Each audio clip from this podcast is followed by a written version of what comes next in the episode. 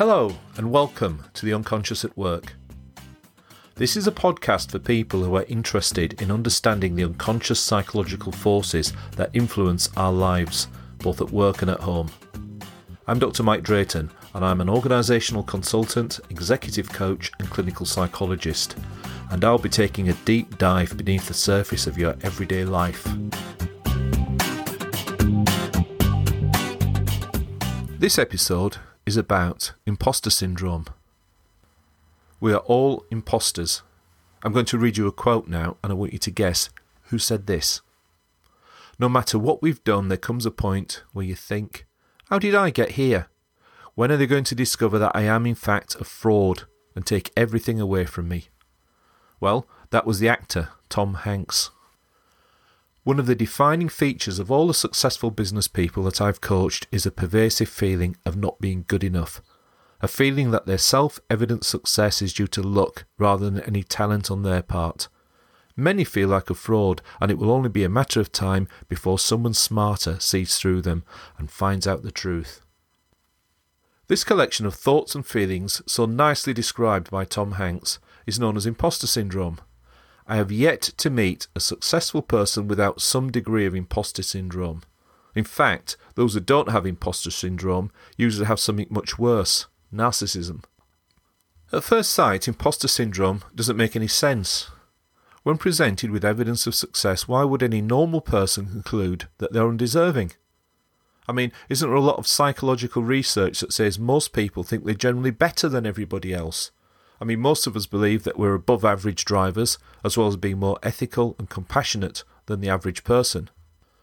Well, this is only partly true, because if you scratch the surface, we are all too painfully aware of our frailties, faults, and weaknesses. This is the first part of the puzzle that helps us to make sense of imposter syndrome. We see ourselves from the inside. We see clearly our own doubts, anxieties, and faults. However, we see only the outside of other people. We only see the image that they choose to present to the world. In the 1950s, the world saw Marilyn Monroe, the beautiful movie star, but not the tormented soul within.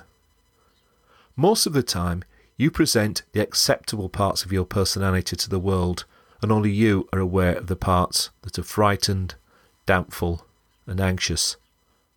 The liberating truth of this knowledge is this if you accept that it is true for you, then you must also accept that it is true for everyone else.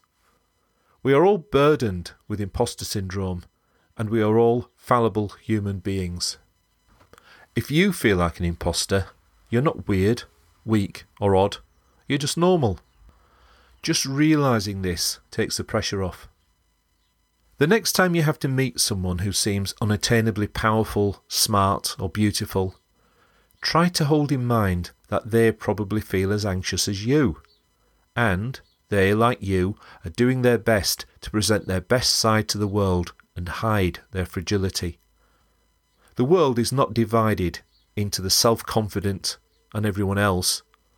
It is comprised of people with the capacity to experience both and who are struggling to overcome their own imposter syndrome.